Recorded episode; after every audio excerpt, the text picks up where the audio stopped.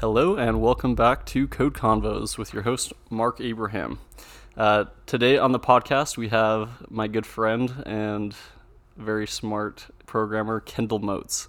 Um, I've known Kendall for a little while since he moved to St. George a few years ago and been very impressed with all of his work. And uh, just thank you for coming on the podcast, Kendall. Yeah, no problem. Thanks for thanks for having me. So to get started, can I ask you, Kendall, how you originally became interested in programming? Yeah, so um, yeah, I'll just like introduce myself, uh, how I got started, and why I like it so much. But so I'm from Idaho. Like I wasn't really around very many computer scientists. Like my ancestors are like straight up just potato farmers, most of them, right? They're really sharp people, but like computers were not not in our realm. Didn't really know very much about it, and I didn't even know what a computer engineer, like a software engineer, was prior to going to college. But I I, uh, I went to college, and as most people like, most, I feel like most college kids don't really have a great plan of what they want to be right away. Uh, but I went to a community college for my first two years, and I was just playing baseball. So that was my main, like straight out of high school. I just wanted to play professional baseball, and whatever path that was, uh, that's like that was my dream when I was younger. And at BYU, I think my priorities kind of changed a little bit, uh, and I was just really trying to figure out like that that hard question that many college kids have, right? Like, what what do I want to spend the rest of my life doing? And I had a, a really cool uncle in in my family I, I married into. Uh, shout out Chris, he's he's great. But I asked him because he was like a really cool guy. He's a really successful successful business guy. But I was just kind of like, hey, what would you if you had to start all over all over again and go back to college? What degree would you get? What would you study? What would you try and do? And he just gave me a clear cut answer. He's like, 100%, I would only study computer science, which is really interesting because uh, my uncle Chris, he was an econ major. He got an MBA from Stanford, and he was working for like Bain Capital, investment banking, and stuff like that, right? Um, so much different path than computer science, and so it was just really kind of shocking for him to say like, "Oh, I would not," because he's, he's so successful, right? But he 100% was just like, "No, I would never do that ever again. I would only do computer science." So I heard that and I was like, ah, I better give it a give it a fair shake. But like I don't know if it was like my heritage or like being from Idaho and having no exposure to that, but I saw those computer science kids and I was like, oh, there's no way I would ever fit into that group. Uh, but then here I am. So, anyways, I took my first CS class, like CS 142 at BYU, and like the first week I was hooked. Like it was far better than any other class that I'd taken like ever in school that I ever remember um, way more enjoyable. I feel like it was applicable skills that I was learning. And so that's kind of how I got started and got going. But then I quickly realized that that was like such a good fit for me and my skill set. Um, generically speaking, like from my own perspective about myself, like not like the most, I don't have like a great recollection of memory, like history events. I struggle with history. I didn't really like writing. It was so painful to write papers. But doing math and science was like okay. But when I paired like the math and science with like computers, where it could be applicable, that's where I really started to really started to enjoy it. On one side, like everything you and I are doing on a day-to-day basis is uh like all abstract like thinking, right? Mm-hmm. We have like nodes or commands we're running back and forth from like this database to this like application of code, and it's all abstract. But um, yeah, I guess like like theoretical sciences. Like, do you remember taking like computer theory or computer programming yeah, like discrete mathematics and stuff, studying that mm-hmm. in, in, in my CS program, I did not enjoy that much. What else? Like your NP complete stuff. Like that was like cool to learn for a week, but I didn't want to like spend any more time talking about like the theoretical limits of our computing or CPUs, right? That stuff is not enjoyable for me. But uh-huh. figuring out a way to like take a problem in the real world and shove a computer uh, program to try and solve it faster than a human can or cheaper than a human can, I find a lot of value in that. Uh, for sure, a lot of enjoyment in that. Gotcha. Okay, cool. Um, nice. Thank yeah. Thank you for letting us know. Yeah, just like you know where you come from and what you're interested in. Uh, would you mind letting us know like where you work at right now and kind of what your title is and like what you do there? yep. So I've been working for uh, about I should have thought of this before, but probably like five six years. I don't remember the exact date. Yeah. So I graduated from BYU 2018 and uh, started a company called Solutionreach after that. It was like a dental software company. I was like an associate engineer there. I got promoted to mid-level engineer uh, there. Then I quickly jumped ship to a company called ReliaQuest. Mm-hmm. It was like the cybersecurity space, cool company. It's doing well. And then now I'm at a company in St. George called Zonos, and I really like where I'm at right now. I'm a staff engineer. I'm in charge of a couple of our new uh, like we're we're, we're in right now currently like we're redesigning our system, uh, converting it from REST APIs to some GraphQL APIs, trying to make things more robust, easier for customers to connect to, and make things faster. Um, but yeah, that's that's where I'm at right now. Nice. Can you talk a little bit about what Zonos does, like as a company? The like the motto of our company is to decode cross borders or uh, make it easier for companies to work uh, across uh, country lines. Mm-hmm. And so we have a couple products that help help out our customers. Uh, I'll just keep a. We have lots of stuff going on, but I'll just try and keep it to the to the primary things. So there's a thing called a harmonized code, and most people in the world don't have any idea what a harmonized code is, but it's what classifies an object or like an e-commerce product, uh, or any co- product, not just e-commerce. But uh, let's say you're, you're sending like a pen across the border. Uh, a pen what might have an HS code of like one one three four. I'm making this up. Five six, right? Uh, but there's like each chapters and like there's like components to that that uh, like f- two to to 14 13 digit HS code. Mm-hmm. Um, and let's say like the the first six digits were like the code for a pen.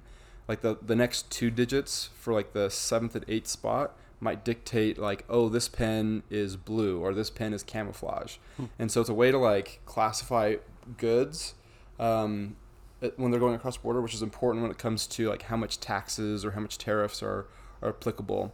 And sometimes even restrictions like for for barbados specifically um, if you send a pen that's totally fine. But in barbados this might have changed so like don't hold me to it but for a while and i'm pretty sure still today if you send a pen that's camouflaged, that is not acceptable. And so having like those like HS code breakdowns is very important for like how much to tax them, if the good can or cannot go through the border, right? Hmm. So we have a, a, product that classifies objects. Yeah. We have like a neural network, uh, and I think we also use some of the OpenAI API calls to try and classify objects on the fly. Like we'll take in images, we'll take in product descriptions, product titles, mm-hmm. um, maybe some weight and dimensions, like any information we can get from like what a user would potentially see, let's say on like an Amazon page, mm-hmm. and then we try and classify and give the right HS code for objects, right? So that's a big part of our business. Um, got some sharp engineers on that project. We also have like a landed cost API, which uh, I love the wording on that. I think our, our marketing team or our product team did a great job marketing this API. But basically, you can send us like how much you can send us information about the item. We'll try and classify it on the fly, get the right HS code. You'll pass us like the shipping costs, or we can calculate shipping costs for you. And then we'll go look at duties and taxes and fees, and we'll try and aggregate all those things together and then give the end user like oh for you to get this package uh, it's going to cost you this much to land it landed cost right hmm. uh, on the other side so that's a, a, big product of ours that's awesome that's like a really cool niche that uh, clint reed is the founder right mm-hmm. yeah he's the one who started the company and that's just a really cool niche that he found and expanded on really quickly mm-hmm. Uh, yeah, yeah, I really like Clint. He's a pretty sharp guy. Got a lot of respect for him. He's a good dude, and he's got a cool plan. Like, there's so many uh, pain points in like global trade that can be automated with software. To be fair, a lot of it needs significant resources and capital to like solve these problems in a sufficient enough way. Um, but there's also so many inefficiencies. So again, this is probably dated information, but uh, I've been told that when we classify objects right now with our with our AI models, we're like uh, depending on which category, but I think across the board we're like 80% accurate, like 84, 85% accurate. I think lots of times we can be like 90% accurate with our current APIs. Mm-hmm. But uh, like the border agents that are taking in a bunch of packages each day, like I said, the U.S. border, they're like 52% accurate on their HS code. Like when they wow. when they give it a stamp or write in the form, they're like 52% accurate of the percent of the time, right? Like just ridiculously low barrier. Um, but anyways, there's so many inefficiencies in global trade, but Clint's doing a good job of like navigating where we can add the most value with the least amount of capital possible as possible. That sounds great. Yeah, Zonos is a really cool developing company in St. George, and hear nothing but good stuff from from them every time I talk to an employee. Sweet. So just again, kind of along that. So at Zonos, you kind of have the role of a staff engineer, and you work pretty heavily on the back end, right? Mm-hmm.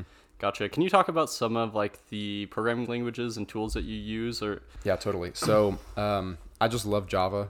Like I'm just a Java fanboy. Nice. Um, it's probably like there's pros and cons to Java, there's pros and cons to all languages, but I think for enterprise software, it's just so hard to beat. It's just so good. It's got a great community. It's fast. It's optimized. It's very flexible. Again, like the community is amazing. I feel like there's so many. There's a library for everything, um, and then it also has a great way to like. It's just great for managing code for long durations of time, like over decades. So I just we we love Java there. Um, so we primarily write in Java, like most of our APIs written in Java. Like I mentioned before, we have that OpenAI and some neural networks to try and classify things, and we use ML on a few other places. So we have Python. Like I feel like machine learning and Python are synonymous today, right? Yeah. Think of our databases. We have like some relational databases like a My MySQL, Postgres. Uh, we have Elasticsearch for certain scenarios. So our legacy systems, like I mentioned before, are written in REST and they're great APIs. Uh, our new APIs that we're trying to rewrite everything in is in GraphQL. I think we're gonna do a deeper dive into that later. Mm-hmm. Uh, but we're pretty big fans of GraphQL as well. Um, but that's our, our technology stack. My experience mostly is writing Java code. Um, I, yeah, I've just written like enterprise level Java code my entire career. That's just all I've done. Um, and yeah, that's that's like the probably the best uh, description of where I'm at and where our company's at right now. Nice, awesome. Yeah, thank you for sharing all of that. While I was working at Vision, um, probably a year and a half ago or two years ago, I became pretty good friends with Kendall through playing basketball and just seeing him on the Zonos daily walks. Um, but we started talking quite a bit because Kendall had kind of, if I understand correctly, had kind of started a movement at Zonos of implementing GraphQL. And at Vision, we had actually considered this at one point, but decided not to go with it. But uh, Kendall was always really excited about just all of the things that it could do, and um, I think he became proficient pretty quickly. And so I wanted to I wanted to quiz him a little bit on some of you know what is GraphQL, how does it differentiate between existing database systems, and like wh- what are its advantages slash uh, disadvantages. If you wouldn't mind mm-hmm. sharing some of that. Yeah. So I think it's fair to talk about like the. Like there's some legacy uh, protocols like SOAP or whatever it is, struts in, in the Java world. But I feel like feel like today there's mostly like three three protocols for uh, internet communication, like API, whatever. But you have you have the REST APIs, which are the most common. They're very good, very solid. There's GraphQL, and then there's like the uh, I, I always default to gRPC, but remote procedures or yeah, Google Google Remote Procedures are a great way, like protobuffers. Um, talking about those three things uh, when comparing them, and understanding like the pros and cons and when to use them and when they would potentially hurt you. Mm-hmm. But yeah, so to start off, like REST is great, like typical REST APIs. One thing that is frustrating for me with them is I feel like the protocol is not super sound. Um, everybody has their own naming conventions, their different patterns and and uh, ways of doing them. So that's like a big frustration for me is because I feel like uh, it's an ambiguous state of the patterns you're supposed to follow. Um, but I can't deny that it's the most common way to do communication amongst servers. It uh, has I, I wouldn't be surprised if like a, like 90% of all communication on the internet is done by REST. I don't know what, what the actual percentage is, but probably the majority of communication is that um, one thing that's really nice about REST is probably because it's so common. It's been around for a while. There's great tools for caching and for integrating services with with uh, REST APIs, but REST is great. Um, one thing, it's kind of like a, a, non-structured, right? All the API communi- back and forth is usually done like with the JSON payload mm-hmm. or like some string or non-defined structure. So sometimes it can be frustrating too to like get a response back where you're expecting this value to not be null or you're expecting certain data to be there or the data type has changed. And so that's like also a minor frustration. So I, I would say for rest like the pros are like super super uh, common easiest way to gain adoption for your, if you have a customer facing api like zonos does it's a uh, it's like a huge important thing to have uh, the ability for customers to like understand the technology you're offering mm-hmm. and be able to connect to it. So rest is a great option for that. Um, one other thing that's like a hit on it in contrast to the later two is like the speed is not as optimal hmm. like the serialization for, of your entire object can get expensive um, going back and forth if you're just sending small payloads back and forth not a big deal rest is still just great it's highly performant But if you're getting into like larger pace, pace uh, payloads and larger sizes of, of throughput, um, it might be advantageous to look for other options. So that's uh, the, my spiel on REST. So then going to GraphQL. So GraphQL, um, I love it. I just love it so much. It just makes sense, so much sense to my mind. Uh, but for GraphQL, typically you have like one URL, mm-hmm. where REST you have like many, right? So if you have your base URL plus like your slash, I don't know if you're creating like an items API, you have a slash items, and you'll have like a get and a post and a delete and a upsert or update or whatever you want, right? Mm-hmm. Um, and the naming convention and URLs and paths uh, just gets like more cumbersome. And so that's one thing I love about GraphQL. It's usually just like your base URL slash GraphQL. that's your one endpoint that your server serves or like supports. And then you just send like different JSON payloads for whatever uh, API call or whatever object you're trying to interact with.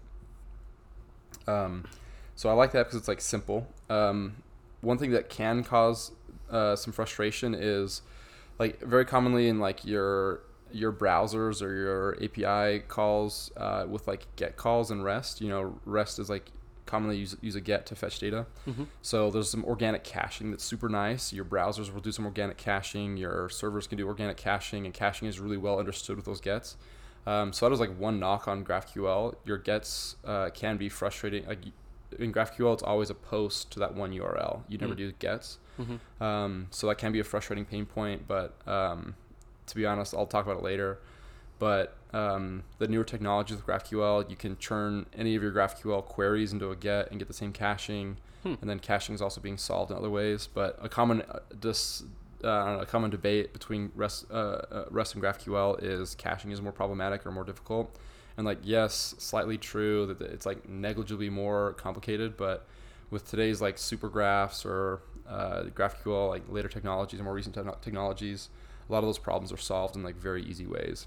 Um, what else? So GraphQL, like you you define a strict contract or a schema, much like you would with like a Postgres database or MySQL database, and it's really powerful because you can define like what your data types are going to be. You can define your object structure, uh, and you can also define like which types are being uh, returned for each each uh, string or excuse me for each field. Like you can say this field's going to return a string.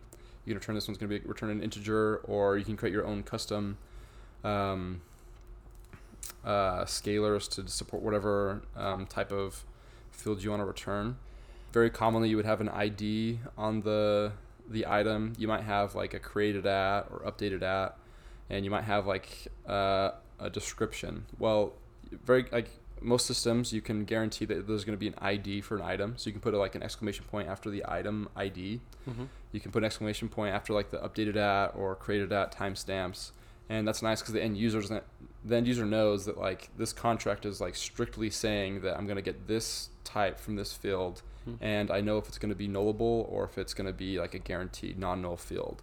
And so something that's also really nice with GraphQL.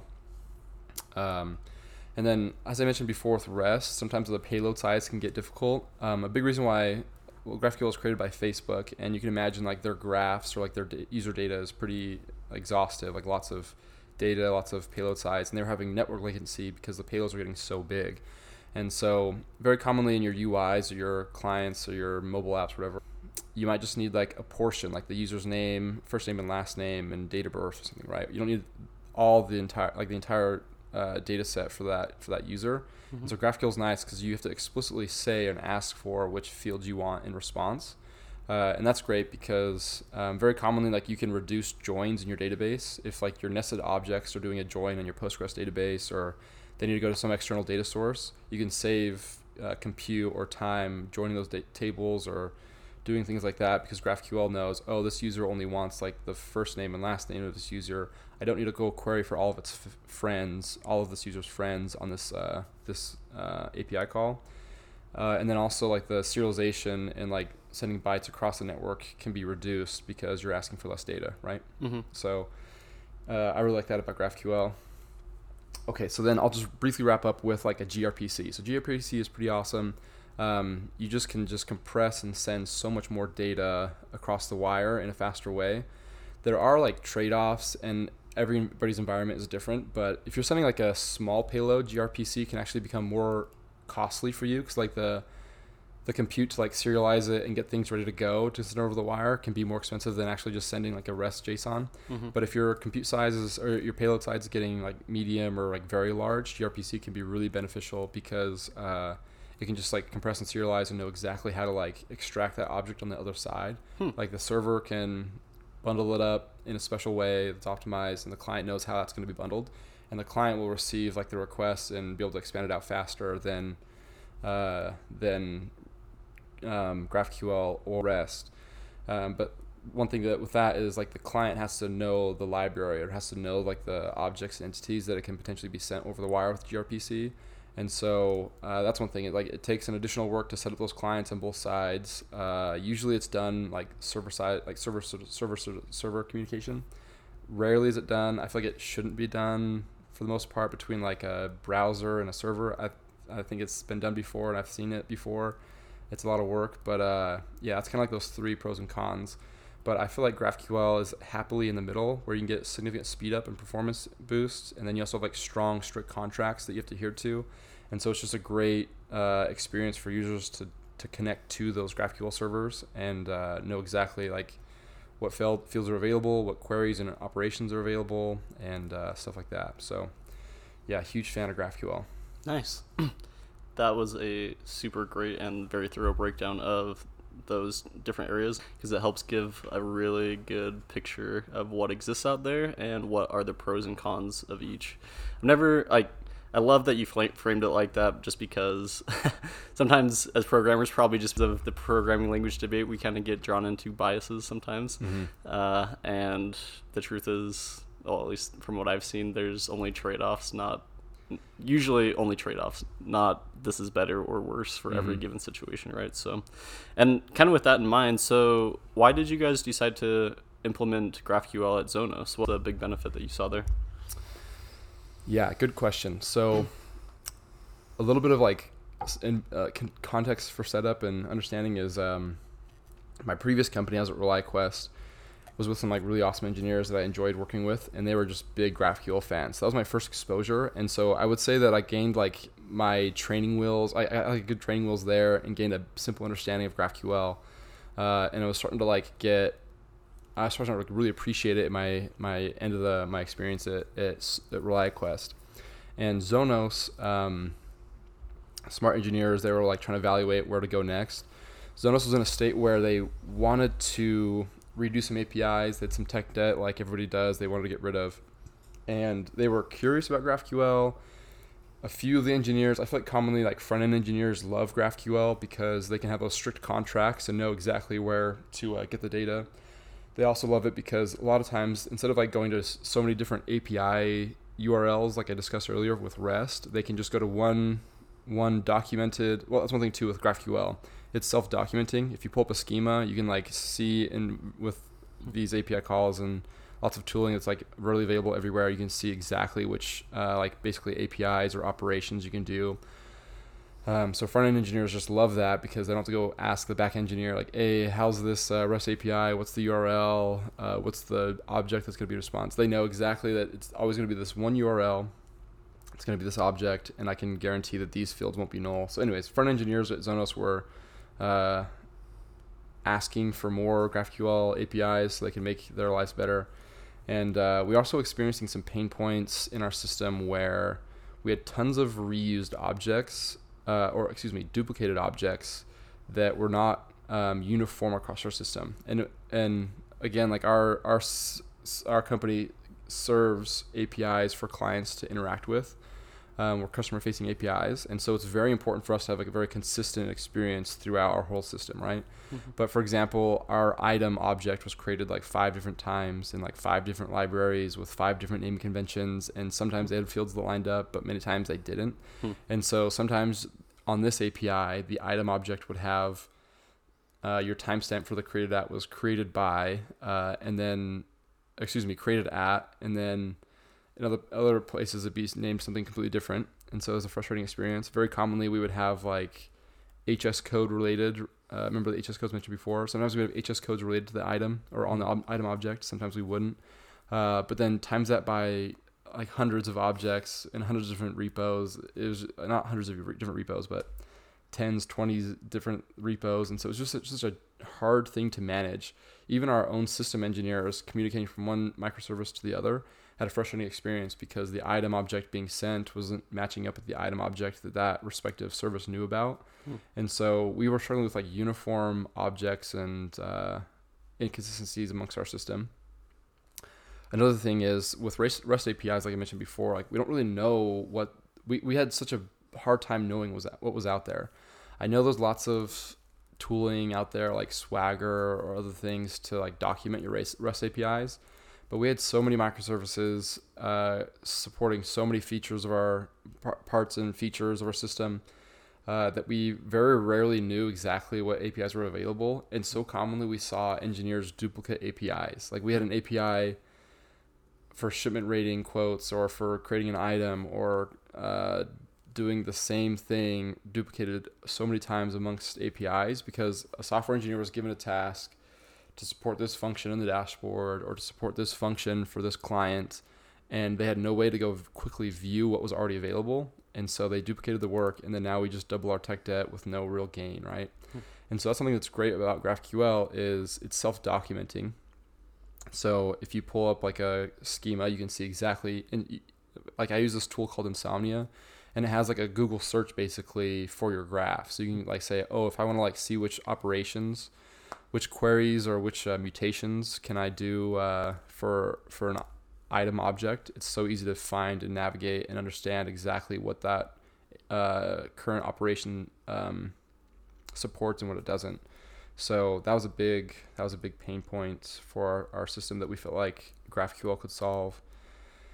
I feel like there was another one that I always brought up, but it's uh, it's kind of escaping me. But one thing I should mention too. So I didn't mention this before, and I've mentioned queries mutation so much, but in REST, like a get is like a fetch. You're fetching for data, but a post is where you're updating data or saving new data to the database. And so, like synonymously, like queries are like gets for for uh, GraphQL, and mutations are like mutating or adding data to the database or system. And so uh, queries and, and, mutations are like which types of API operations you can do with GraphQL. Um, so yeah, should, should, should have clarified that earlier. So yeah, we experienced like uh, not uniform objects amongst our system, and then we also had like just a terrible black box, not knowing like what APIs we had available and which ones we didn't. So those are two big big uh, pain points that we felt like we could have solved with GraphQL, and it's going pretty well so far. I'm happy with it. Awesome. Yeah, I, I think that gives a really good summary of GraphQL, and I was I'm glad that you talked about it because there was a lot of stuff there that I didn't know because I don't live in that world, and uh, I think it's it's it's a great legitimate option for a lot of companies, and I think it provides a new layer of consistency that most uh, developers and it you know whichever role you find yourself in could probably appreciate. So. Mm-hmm. I think now, if you're okay with it, we'll transition a little bit to a different topic. I was thinking we could talk for a second about uh, coding interviews. I know that from my time knowing you that we've discussed coding interviews a lot, and it's kind of just this whole big bear that I feel like exists in the tech industry, uh, kind of separate from everything else. It's it's kind of funny. I, I, talk about this a lot, but it it definitely seems like there's your normal day to day job, like the stuff that you mm-hmm. do that the company needs, and then there's the the code interviewing part of your job where it's like, okay, I need to brush up on these skills that surprisingly not many companies use or maybe don't use on a day-to-day basis but they apparently really like software engineers to know mm-hmm. and uh, I, I think a lot of them are important but it is funny that very rarely do they see the light of day in in actually building stuff. Uh, I was wondering though, just like for maybe the listeners who don't know a ton about interviewing within the industry, could you kind of break down so, what is a typical software engineering interview like? yeah, yeah, happy to do that. Can I just like preface a little bit? Please about, do. Like, yeah, go ahead. Uh, so, just like going a little bit before that question. So, I love being an engineer. I think it's awesome. I really enjoy like my day to day life. I feel like my work days go very fast. Uh, but like probably one of the most frustrating things for me is interviewing at companies. Like it's just like the worst part I feel like of this industry. Um, but at the same time, I understand it's so important. So being on a, a at a company with a team of engineers, nothing, like few things are worse than having like a not up to par or a bad hire come onto your team that kind of ruins your team morale and your productivity. And so this it's like a two edged sword, right? Uh, interviewing is the worst, and it's very exhaustive for both the company and the candidate. Uh, but it's so important to have a good hiring flow and be commanding that to make sure that your talent coming in is going to be like a net positive for your company because like so quickly and way too often is it a net negative when you're spending money and resources trying to like add to the company and it ends up being like a huge negative. So such a hard tricky thing. Um, the ceo of netflix i think it's like reed Hastings. hastings. Yes thank you. Uh, i remember reading an article that he talked about where um, you have like your your non-creative and creative. He kind of broke it down into two categories of types of workers. Like um, he gave an example of like an ice cream scooper, and then uh, your uh, in contrast, the software engineer or a creative.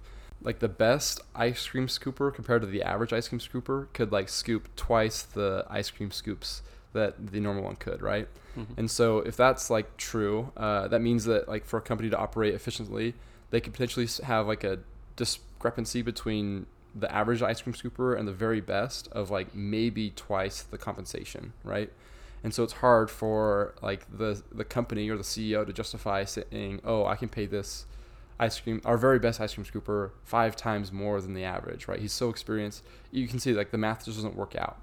Um, but for some of these like more creative type uh, jobs, that becomes uh, a much more elastic number, where the very best have magnitudes more of impact on your company than the average. So when he was starting out, he had the he had limited funds as everybody does, limited resources, and he's trying to figure out the best way to like hire the best talent, whether it's like one engineer or many.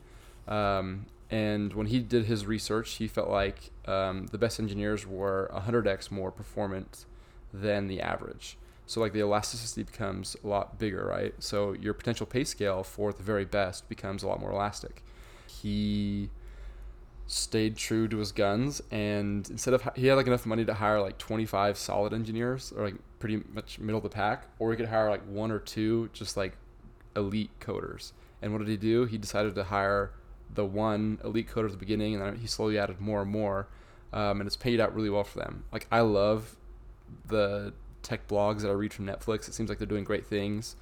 I stream from netflix all the time and their code and their software and like their products are really sharp and like go at massive scale, and it seems to be the right choice for them. I'm not sure it's true for everybody. Like if you have a very simple uh, system that just needs to be done a very basic way for like a small a number of customers, it's probably not the very best thing to buy like that elite Google engineer and pay him like two million a year, or whatever it is. But if you're trying to like solve hard problems and do things that uh, very commonly like most people can't, then it probably doesn't make sense to go and pay more for fewer engineers than the opposite. Um, and very commonly in our industry, I feel like the winner takes all. Like we see so much that uh, the best product out there gets 80% of all the users, 80% of all the profit, or 80% of the remaining comp- companies are fighting for like the 20% of the potential profit, right? So it's so important, especially for engineering, um, to like get the very best talent because they do just scale so much more. And I, I, imagine if you like Mark, if you think like of your experiences with teams uh, over the, like, the two companies you've been at, like you've probably seen that, right? Like some engineers are they just get it. They have ambition. They have they're autodidactic. They can figure out things so quickly, um, and they're worth so much more money. But the company doesn't justify like paying them 5, 10, 10x more than the average. It's just not like how like business heads or like MBAs or accountants work, right? Um, both engineering, it's like I think engineers can see those value ads or value uh, not ads. mm-hmm. Yeah, no, totally. I love that preface.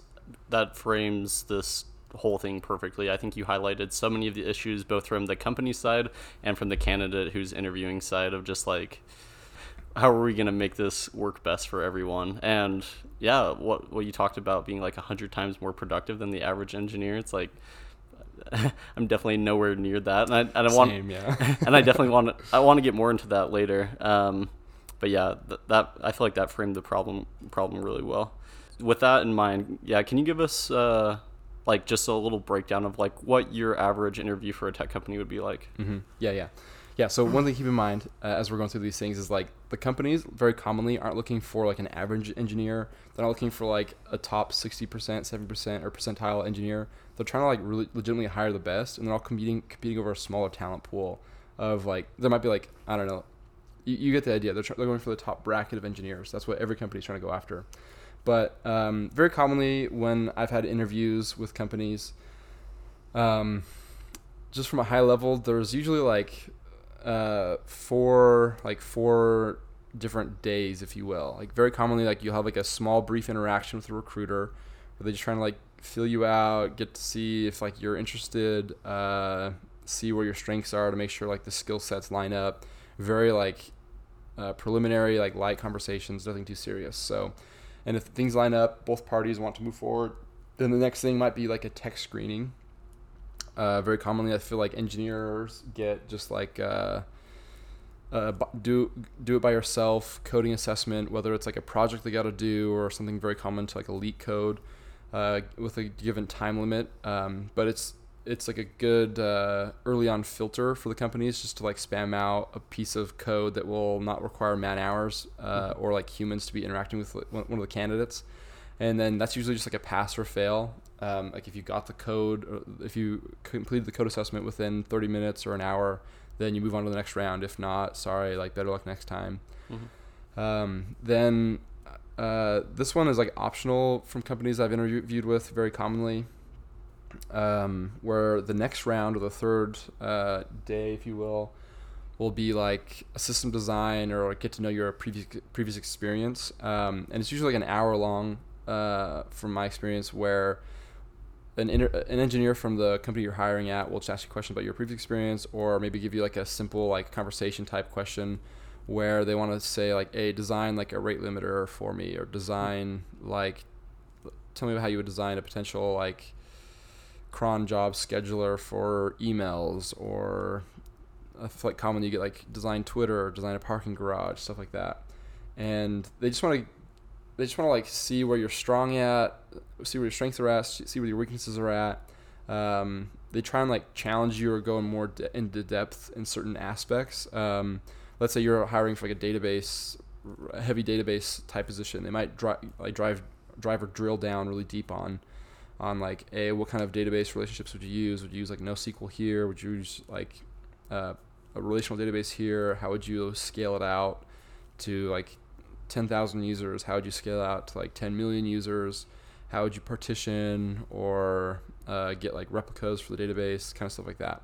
So I feel like very commonly it's like how would you design from high level these uh, these systems, and then they'll drill down on topics that they're interested in or they're looking for like high um, uh, ability in the candidate to command like APIs or databases or C- I don't know hardware DevOps stuff. So that's commonly what the third day is, and then um, usually the if you pass those three like kind of filters, the final round is very commonly like a four to six six one hour block interviews that kind of do similar things to like the code assessment uh, and then the system design interview, but um, like I'm thinking of the most recent one I had. I had two coding assessment. So in the I think it was a five hour five one hour blocks. I had two coding assessments where it's like they're basically just leak LeetCode questions. Like a rate limiter was one that I've got recently. Design the game Snake. You know, like that old school Snake game. Design that. Um, those are some of the ones I've had recently, and those are interesting. Uh, there's so much like de- there's such a so much debate around are codes like a good measuring stick to evaluate candidates. Um, my answer is like I legitimately think it's like the best we have today. It's not perfect, but I think the best engineers are hiring the best talent or filtering the best talent out by leveraging LeetCode. So I think it's like an important thing. Um, then then after that, very commonly you have a system design interview, which is very similar to the one I just explained before, but it's like a second round of that, like design this parking garage system uh, and they give you an hour. They just talk back and forth, and then uh, then the next two rounds are commonly um, a chance for you to explain like how impactful you've been on your business or your companies. Um, like how how um, high should you be ranked in seniority? Should you be like a junior engineer? Should you be a senior? Should you be a principal? And they try and engage those things by uh, talking about your previous experience. And then the last one is commonly a core value or like uh, how well you align with the company's culture. Lots of lots of times, especially the FANG companies, the bigger companies, they have five to ten core values like you're scrappy or you seek to be the change you want in the world, stuff like that. And so your your job is to bring previous experiences that you've had in your work or professional life that lines up and shows that you've uh, uh, had those characteristics or core values in your work to make sure that you're not going to like ruffle feathers or cause problems with that company that your culture with uh, aligns with their culture right so those are kind of the five five uh, common interviews on that final final round and it's not easy man. I feel like you just got to grind so many questions. You got to memorize the company's core values and memorize stories from your past and be able to pull them out in a canned way to easily and quickly present complex ideas mm-hmm. with an interviewer in less than 30 minutes most of the time right? So those are kind of like the high level things of code interviews. Nice. It might sound easy but man they are they're tough. Oh I, I definitely believe that coding interviews are some of the most stressful and high pressure situations that I've been in in my life, and I've never felt more not capable than oh. when I'm on coding interviews. Something about just being put on the spot with like no resources and someone watching you is just pretty, yeah, not fun sometimes. yeah, it's challenging, man. Um, yeah, I remember last time, my last, it was a while ago, but I was coding, I think it was like that snake game or something, right? I'm trying to like write this code. Usually, when I'm coding, my natural habitat, if you will, is like headphones on, listening to my cheesy music, whatever, and like not talking with anybody for hours. And that's when I get in the zone. But during these interviews, it's like a very different environment where you're having someone like continually ask you questions, and your like flow or your your focus is being interrupted and shifted all the time. So it's hard to keep track of all the yeah objects and memory and and data structures you're trying to work with. And so it's just so challenging to um, code up within 40 minutes a reasonable answer to their code assessment, along with answering questions along the way with a person who's trying to figure out what's going on in your brain. That was a great breakdown of, of you know the interviewing as a whole and yeah. So I wanted to ask you a couple quick rapid fire questions. So so yeah, how long would you typically typically take to prepare for a, a coding interview? If you're like the the elite interviewer uh, one thing you mentioned too is like before is your interview skills are so different than your day-to-day skills. Yeah. and so it's a hard thing. If you if you if you're continually like staying keeping up with your interview skills it might take you less time or more time.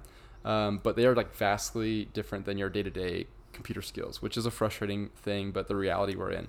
But um, one thing too if you're like an elite interviewer and you're commanding like high salaries from like lots of companies um, the people that are doing it really well they can go onto websites online like levels.fyi or blind.com or other websites and they can usually see uh, and see examples of like how long each company takes by the time it's like the first contact with the recruiter and so those, that's usually a common like it's i don't think you ha- you can dictate super well the cadence or like the duration mm-hmm. of time the interview will take yeah. commonly it's going to be up to the company and also their needs like um, which, which what time of the year is it is it like Q1? They just got a bunch of financial goals aligned. They now have budget.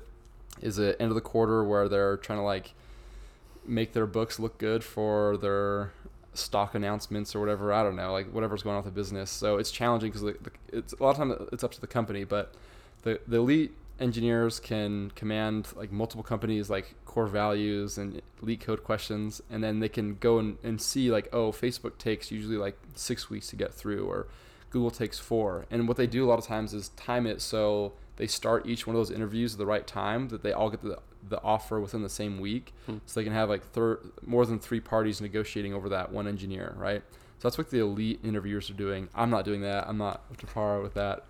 Uh, maybe one day. But um, so very commonly it takes like a month or two um, to get through, and so that's usually what I do. Like if I get a if I get a, a request from a recruiter from a company that I'm interested in, um, I'll usually just like co- study coding problems on the weekends or in evenings um, for that company for like that month or or two months uh, throughout the throughout the whole uh, whole scenario. Commonly, too, is I'll um, get more aggressive at the, the deeper I get with the company. So, like mm-hmm. those last five rounds on the, that last uh, final day of interviews, is pretty intense and they come at you from lots of different angles. So like the week before that, I'm pretty much hardcore um, focusing and studying on that if I'm interested in working in the company. Gotcha. And you mentioned some resources before, like use LeetCode. I think was a big one, and then Mm-hmm. using levels at FYI and Blind as well for like research. Uh, but apart from those, are there, or even including those, what resources do you lean on heavily while you're preparing for an interview? Yeah, as much as I hate it, LeetCode is great. Yeah. Um, YouTube is awesome too. There's so many great, um, so many great YouTube channels and visuals that help. Because, like we mentioned before, a lot of times we're coding abstract ideas, like abstract database structures or data structures in our code. Uh, it can be challenging to know and understand throughout the problem what's going on. But YouTube is a great way for that. Like NeetCode comes to mind. Lots of interviews. Uh, there's there's some good books that you can get. Cracking the Code interview is a really robust one. It's that's a hard book to get through, but beneficial. There is. There's one for system design too, isn't there? That's pretty popular. Did It's I like send that to you recently? yeah, either you send it to me or someone else did. But yeah, I know there's a really popular one for system design as well, and that's typically like your, uh, well, I mean, you definitely would be doing system design questions at this point. I think one, or I don't know if you mentioned this or not, but I think usually associate to mid level, you usually don't get it hit in my experience with like serious system design questions it's typically once you start reaching like senior staff principal level that they'll lean very heavily on the system design and want to know like okay you're going to be in charge of this whole product we want to make sure that you are fundamentally sound in designing systems right Yeah, totally, totally. Is it's like a new grad or junior engineer, you might get system design interviews, but like their Mhm. bar of expectation is very reasonable, right? They're Yeah. gonna, yeah, they're not, they're not gonna be too hard on you.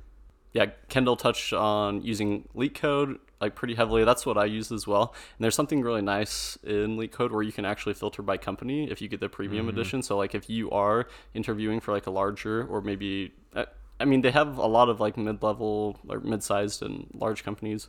But yeah, that one's really helpful because you can see frequency like when was this question asked? Um, how often is this question asked? What difficulty is it at? Like, how do people typically rank on questions like this?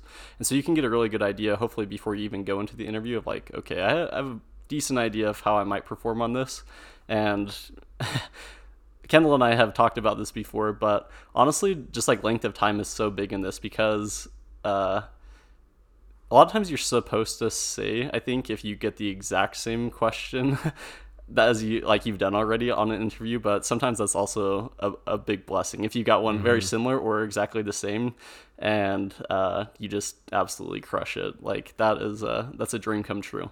But if you can start just building up these uh, success tries on LeetCode problems and, and getting a really good track record of like, okay, for this difficulty of problem, I can typically solve it in this amount of time and or if it's related to this type of thing like a certain data structure or maybe an algorithm that uh, you want to get specifically good at i think getting really good time metrics of how quickly you can solve uh, problems in, in those difficulties is really helpful Yep, that's good stuff. Yeah, lots of people view it as kind of like luck of the draw. They they will study and command like.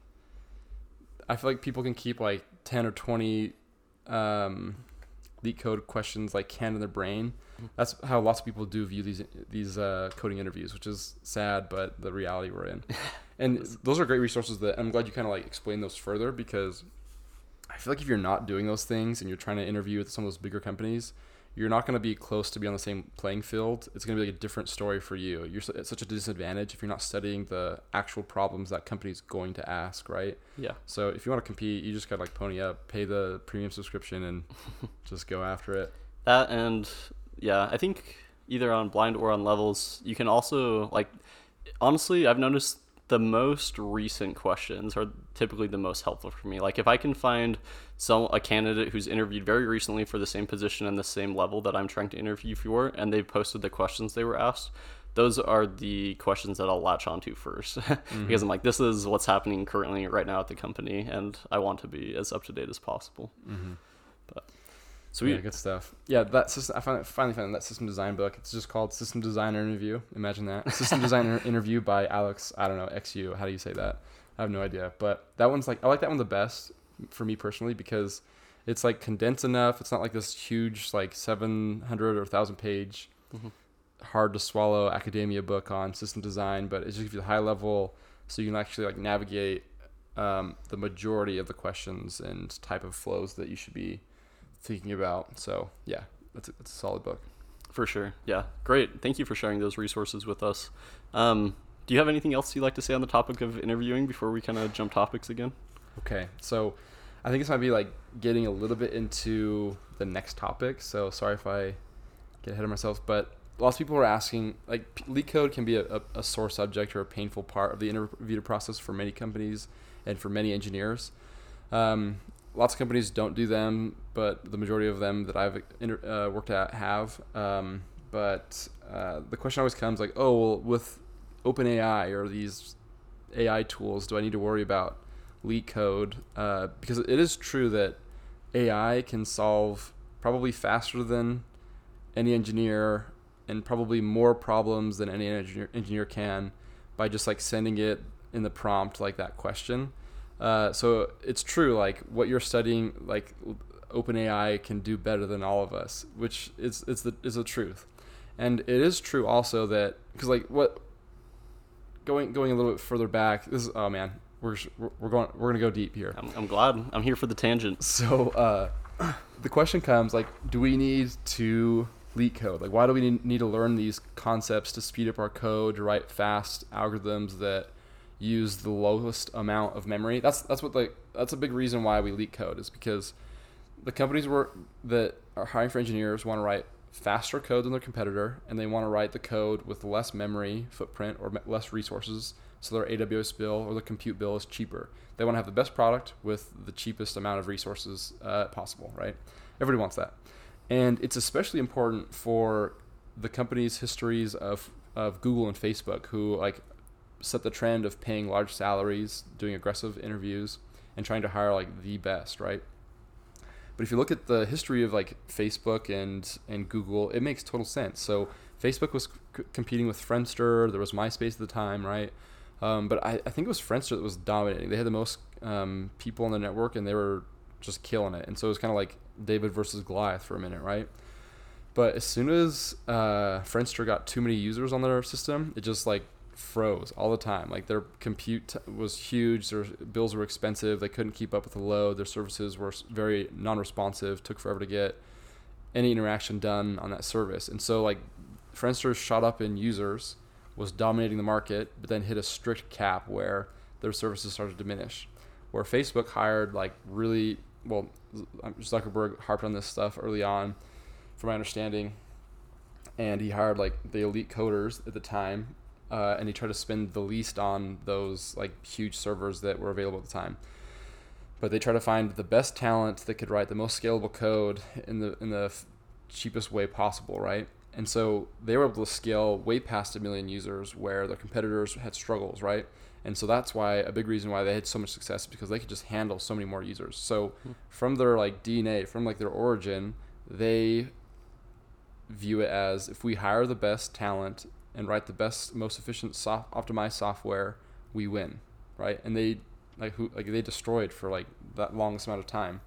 Um, and then going to like this, a very similar thing happened with Google. When Google was early on, they were competing against like Yahoo, Ask Jeeves, right, in the search engine space and they were just like poor college kids that had a little bit of seed funding from uh, Stanford, right? Hmm. And they were competing against Goliaths that had way more money, and commonly that in that in that day and age, they would buy like the biggest and best uh, vertical vertically scaled servers, meaning that they would just buy like the coolest, newest CPU, the best RAM, the best like hard drive. Um, and Google came in and said like, "Oh, there's no way we could ever compete at this game. We don't have enough money to buy those tip-top, super fast processors. So what we're gonna do is buy a bunch of super cheap, small, dinky little servers and scale horizontally, meaning we're gonna add a bunch of smaller services and distribute the load amongst them. But with that comes complexity. So if you're compiling, if you're coding on like one monolithic system, it's like way easier to manage communication, like distribution. Like you just got one place to manage. Mm-hmm. But with the Google in the Google world, like how do you manage it? Like very commonly, their little nerd node servers would like go down or be broke get broken right? Hmm. or be unresponsive. And so they had to be more advanced coders. Oh if this if this node goes down how do we stay active in supporting our customers needs right? Um, and come to find out that was like for sure the right choice and the right game plan in their system architecture. Hmm. but that meant that they had to spend more money on engineers to hiring the best talent who were smart enough and could write fast enough code with fault tolerancy across these more complex uh, architectures, right? Mhm. And so it became so important for those engineers, uh, for those companies to hire the best engineers, those like 100x that we talked about engineers, uh, which we all want to be them, but hardly any of us are them. But that's how they succeeded and won, right? Um, but going back to uh, the LeetCode problem, right? Bring it back in. So, uh, is LeetCode an effective tool to measure engineering talent? Um, especially considering that with now AI being able to like do those problems better than most humans, uh, probably like all humans, that uh, like it becomes a valid question. Like, is is LeetCode the best measuring tool uh, for those things? And I think the answer, to my understanding, is still yes. Like, subject to change. Industry is going to shift and adapt to the most competitive uh, interviewing cycle to be- to get the best talent.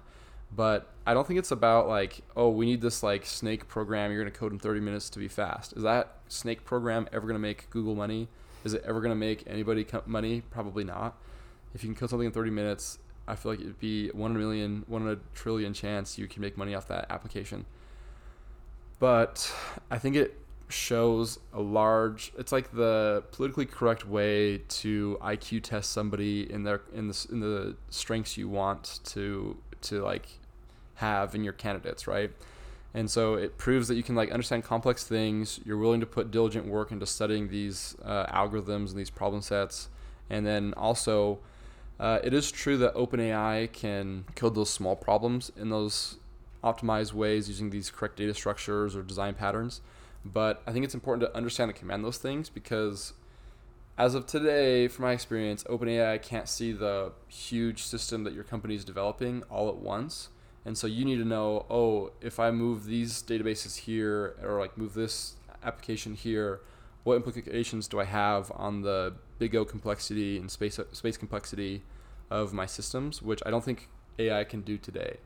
It probably will in the future, in the near future, but still at the same time, like it's such a like grinding LeetCode and understanding oh this is how dynamic programming works which is not an easy task to understand uh, and and learning and proving that you can learn those things and showcase them probably means that you're going to be competitive in many aspects of this engineering space not just this silly LeetCode problem. So i don't i don't see them going away.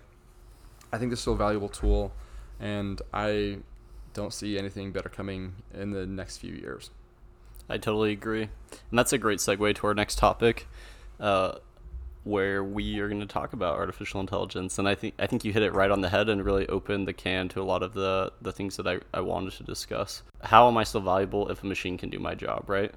Um, and I agree with you that I think software engineers are still valuable, especially ones who can understand fundament fundamentals. And I think that's a big part of like the LeetCode problems is like they want to understand like the large language models that are built today are built on certain principles, certain fundamentals that like if you understand as an engineer, like who knows, maybe you will be the person at our company that creates the next huge distributed system that like competes with an LLM or whatever product, right? But it's like having that baseline understanding of like fundamentals of like you mentioned something like Big O and like complexity and like working in a distributed environment and fault tolerance and like all of these things, you know, they build up this like repertoire that's like in a word it's just complex right? And i the feeling that i've got is like they just want engineers that un- understand and can handle that complexity and turn it into efficiency like really quickly. And yeah i i totally agree with really everything that you said but um i'm just curious so yeah we kind of got the ai in the context of the interviewing. I'm curious kind of curious just like as the industry as a whole I think this is like a big question that everyone's asking right now is like how is artificial intelligence going to affect software engineers going forward? And I'm curious to get your take on that. Man, I think if anybody says like, "Oh, like all engineers are going to be done in five years," or "There's no way we're gonna like be replaced," I think they have no idea. Like, I legitimately don't think anybody can predict that. Like, the huge change of OpenAI was like so impactful for my life and our company. Mm-hmm. Uh, it's just like, I, well, first of all, I never would have predicted an AI model be able to like write code as good as it is today, right? Mhm. I'm I'm not in the forefront of that space. I'm a Java engineer coding like distributed systems, right? That's my forte. Yeah. And so I'm no expert for sure, but uh, I think I think ultimately as long as you're like good at critical thinking and can work with people, you can add value. I think engineers have a great the best engineers I've worked with have a great ability to like think critically Hmm. and express complex ideas to people. And I think you, I think you can do that. I think you'll be able to add value for other people's companies and potentially even your companies. So at the end of the day, I keep telling myself that and other people that that it's going to be okay if we get all of our jobs taken away from us from some robot. uh, but I think if you do those two things, it's going to be fine. Um, one thing that I also tell myself to like allow me to sleep at night is because like I'm trying to grow my family. I'm trying to have lots of kids, like uh, support a family for decades. Uh, so I am very interested in how this is going to impact my salary, my potential job outlook, right? But another thing that I keep telling myself is if uh, if these AI companies get so good that can replace engineers, well, what does that mean that for for my capability to produce work or code? I'm hoping or anticipating that if the companies are reducing their need for lots of engineers in their engineering departments, then theoretically I might be able to become a more capable individual or, or like small scale company to compete with these big guys, right? And we've seen that over time.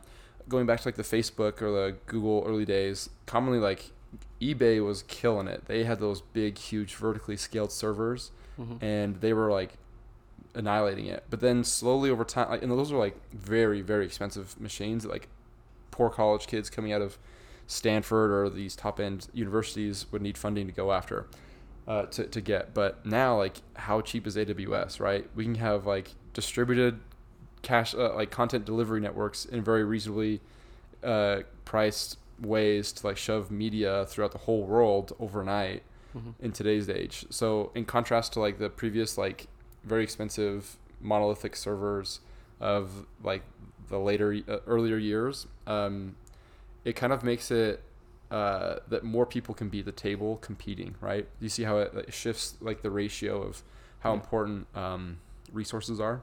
Yeah.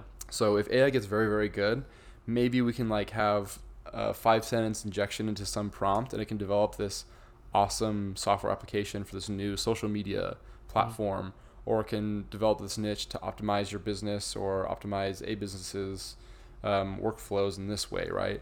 And so I view it as like I don't know, it's a, it's a tug of war. If there's gonna be pros and cons to this AI, if it does take our jobs, I feel like it also have like if it if the negative impact of it taking my job and it, it being that capable, that probably means I can use that same AI tool for my own advantageous re, uh, ways or like ideas to serve uh, problem, solve problems amongst the world, and earn a living. Right. So Yeah. those are some things that I tell myself to be able to go to bed at night. Absolutely. I I do as well because I don't like to think about the possibility of myself getting replaced with a robot. I don't think anyone does. Um, everyone likes to feel like they're valuable and that they're a contributor. And honestly, I think humans, probably at least hopefully during our lifetime, will always be able to contribute in more meaningful ways than machines. Hopefully, can.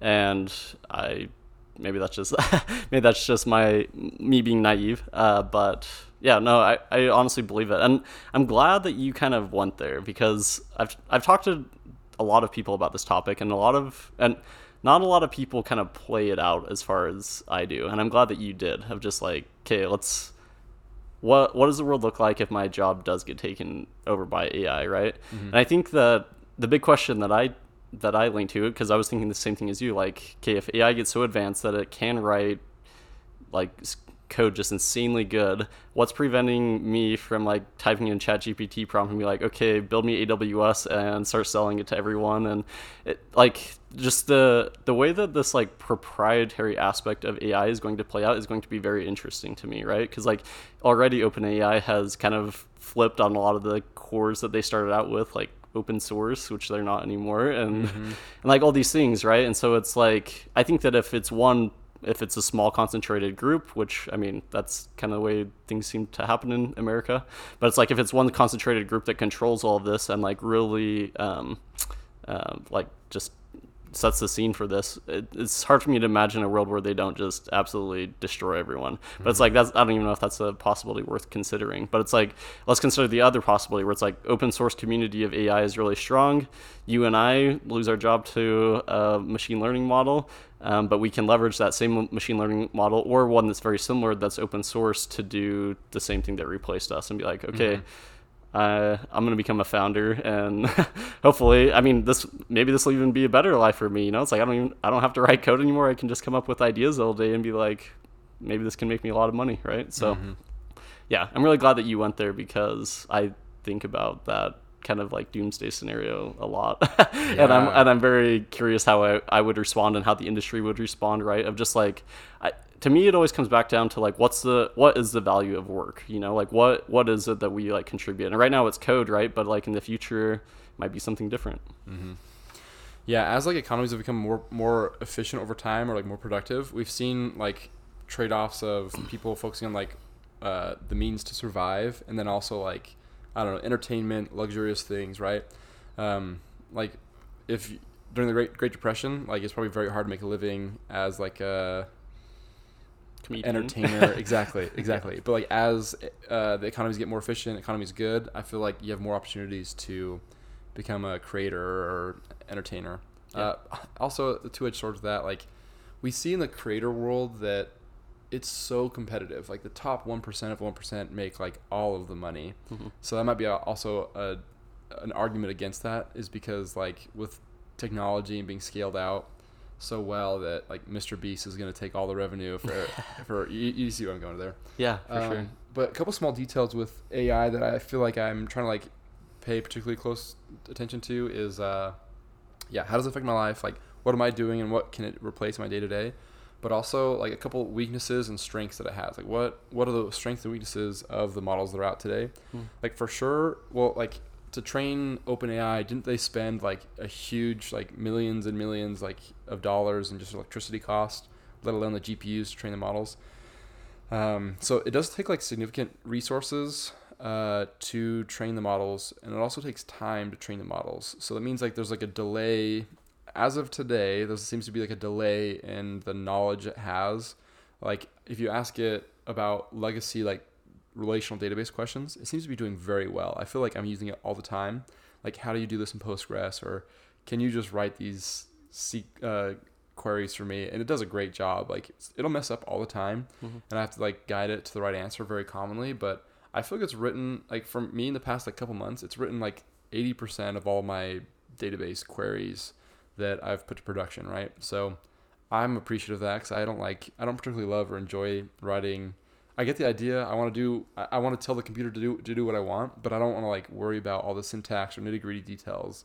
Where I feel like AI is doing a good job of assisting me in my day to day life to uh, to yield what I want. Yeah. But knowing that uh, like the more modern or like cutting edge stuff, it's not as knowledgeable on, right? Hmm. And so maybe that's something that where we can add value is making sure we're staying up to date with the latest technologies. Yeah. Um, but that's also on the premise that it's going to continue to be a slow learning curve for AI models to produce uh, like trained understanding of things on, right? Because when was when was AI? When's like the cap for OpenAI is at 2021 that it doesn't know anything beyond that. Oh, yeah, yeah. It was something like I think it's like September of 2021, or at least that's what they have right now. Although I've seen some people post things that it's like this seems to be more modern information or whatever. But yeah, I, I think that is the cap.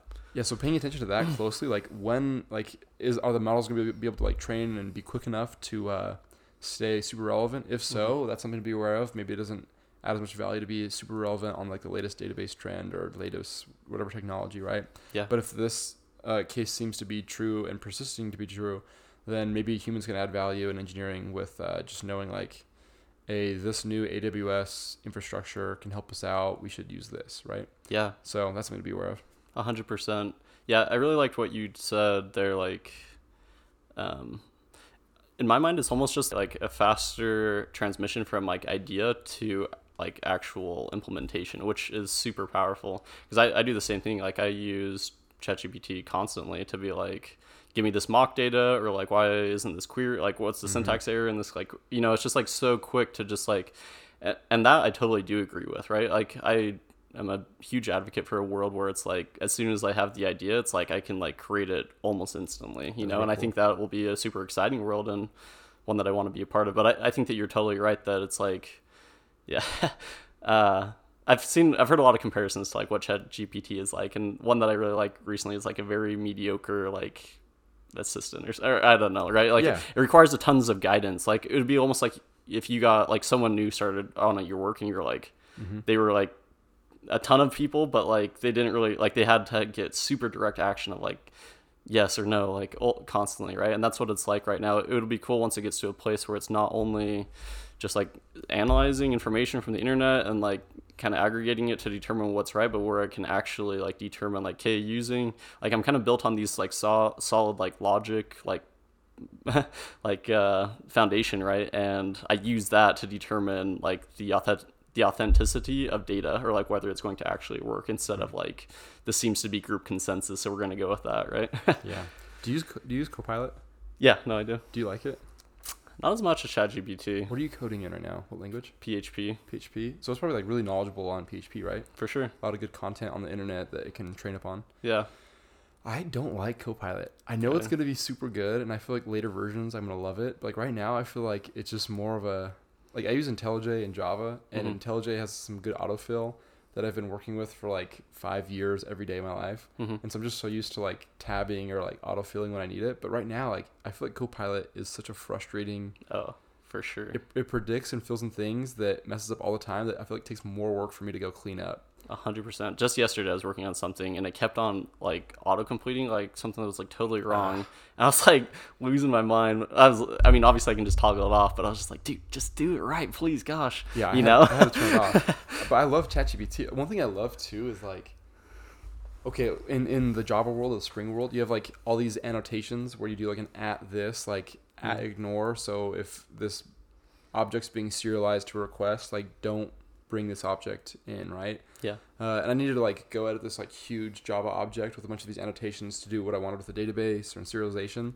But I was just like, ChatGPT, take this huge blob of text from this Java code and slap in these right annotations where I want them. Mhm. And it took forever. It took like I feel like a couple minutes to like fully do all of it. Yeah. But I just like sent it on its task and then went and worked on something else while I was working. So and I love that so much. Yeah. Like tedious, like put a comma here, put this at sign here.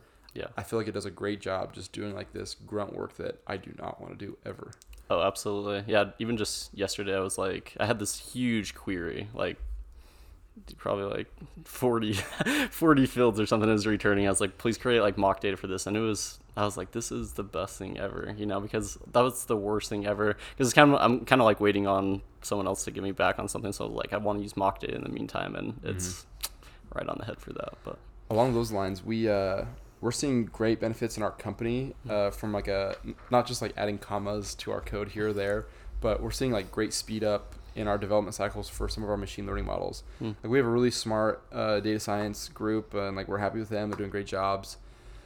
Uh, but I think we spent like we spent millions of dollars and tons of engineering time and resources from the business trying to figure out how to like get that. Remember I mentioned that classify Yeah. model up and running uh, really well, and it seems like t- tons of companies are trying to solve this problem, and I feel like everybody's doing an okay job at, but nobody is good. I wouldn't even say good is where people are at. Hmm. But I feel like as of recently with OpenAI, we've we've gotten to like good and we're getting to great. I feel like we're getting pretty significant uh, accuracy with it.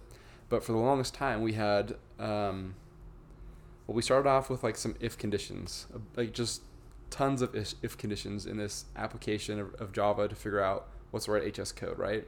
And it, said, it would think it would like look for keywords like if it says automotive part, it's probably going to be this chapter. Mhm. and then we would look for colors and add the, the right you, you get you get the idea.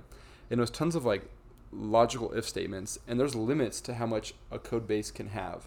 And that's why why ai gets so powerful is because like you're you're capped like nobody can reasonably manage more than like 10,000 complexities or like if statements or conditions in a code base Yeah. like that seems like there's like a hard cap and so if you can remove those if statements uh, or remove those like logical uh, complexities and put them into a neural network that can just automatically train and understand those. It's much less code for the humans to manage and, and code, right? Mm. Like we we just had um, Tesla have the shareholders meeting where no longer is there autopilot or like uh, full self driving code have any like hard coded if statements. Like if Hmm. you see a stop stop sign, stop. It's doing it all through neural networks. Wow, Uh, it's kind of scary a little bit, but yeah, right. Yeah, there's like no hard line like don't ever do this, but it's just like oh the neural networks have it. just like do what you think is right. Like if the kid needs to get run over, you know, just zoom over. No, I'm just kidding. Yeah. no, I, no, I see what you're saying. Sorry. Um, okay, where, where's our train of thought? Um, so the idea is we're we're trying to like reduce this uh, amount of code we're managing to like produce the right HS code, right? So at the beginning it was like hard coded if statements, and then we started getting some AI introduced where if the like Java code that was like hyper accurate but had a small scope of knowledge Mhm. didn't have a like a high confidence in its score that it was giving the right result, then we would just dump it to the AI model, right? Mm.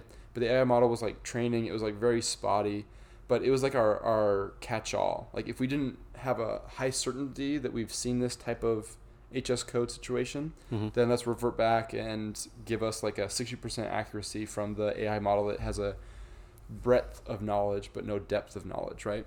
Nice. but then we got some better uh, models in there. We got some hired some more resources for our for our machine learning team. Got some better talent there, and it seems like we were getting from like sixty percent to like seventy percent, and so it was going well. But we were spending like lots of money. It was hard. Commonly, like our model would get new data, and like we have lots of like uh, auto part companies that need our code to be very accurate for auto parts. But when we train new AI data on like I don't know like food, it would lose knowledge or wouldn't be as accurate on auto parts, or our model would drift to a new proficiency and lose like accuracy that we actually needed for sure, right? hmm And so it was kind of a painful, very costly experience. But then out of nowhere, OpenAI comes out and seems like just changes the world in a in a, in a positive way from my perspective. But overnight, we basically got like the best machine learning model or like AI model ever written, to my understanding, uh, that was just readily available to like everybody. And it was as simple as this: if you can command an API call, like a post, and if you can uh, somehow figure out a CSV, you could leverage like the world's most powerful AI model in a very cheap way with like those two things: commanding a CSV and commanding an API call. And so we did that. We were able to like just drop tons and tons of code that we were trying to manage and have spent millions of dollars on. We were able just to like delete it and leverage OpenAI. We send it a CSV of classifications that we feel like are important. It trains on it, and then we can call APIs throughout the day and say, "Hey, OpenAI, what's this classification?" We still need and rely a lot of our on our like if statements and hard coded like boundaries. Like we're not not to the point where we can get rid of that because that code is like so good, especially for our customer sets. Mhm. But this OpenAI model is producing way better results than any of our machine learning companies or machine learning machine learning projects could by themselves hmm and at a fraction of the cost like like thousands times cheaper uh, in development time right? And so it's pretty profound. It's impacting our our company in a significant way but i feel like even like some of my like my parents who have never coded in their life could figure out in a week or two how to command that capability right? And have significant impact on many different industries or problems so that's uh that's not that's like significant that's not trivial I think that covers most of the questions I wanted to ask about uh, artificial intelligence. Are there are there any others that you wanted to, to, to touch on before we kind of wrap up, Kendall? no man that's it i think, I think we exhausted it Yeah, that I'm was happy. a good that was a good session. I, I really liked that yeah, that last part specifically about how you said that you know, like it, it really did just change the dynamic of the world so drastically when that came out. Uh, yeah, partially because it's so cheap and just available and it's uh, yeah. I, I hope most people kind of see it as a tool rather than like this big looming tidal wave that's about to like crush and destroy everyone, you know, because I, I think that's what it is. I think that's what OpenAI intended it as. I think everything I've heard from Sam Altman has just been like, this isn't the end all be all. In fact, it's very far from it. And I hope that people don't like just take this and like see only see doom. You know, he's like I, he's like with this I, with OpenAI, like I see a world where like a lot of the problems that we have now are like solved you know like there there is a lot more like wealth like equality throughout the world and like people are just like better and more capable at doing their jobs and like everything is just like more efficient you know and that i i agree and i hope that that's the future that like where we're headed you know is like a, a hopeful one rather than a, a despairing one and Yeah, let's be positive. for sure It's gonna be okay. Awesome. Well, thank you again so much for coming on the podcast today, Kendall. You touched on so many good topics, and I think that a lot of our listeners will really appreciate a lot of the stuff you said. Good stuff. Thanks for having me.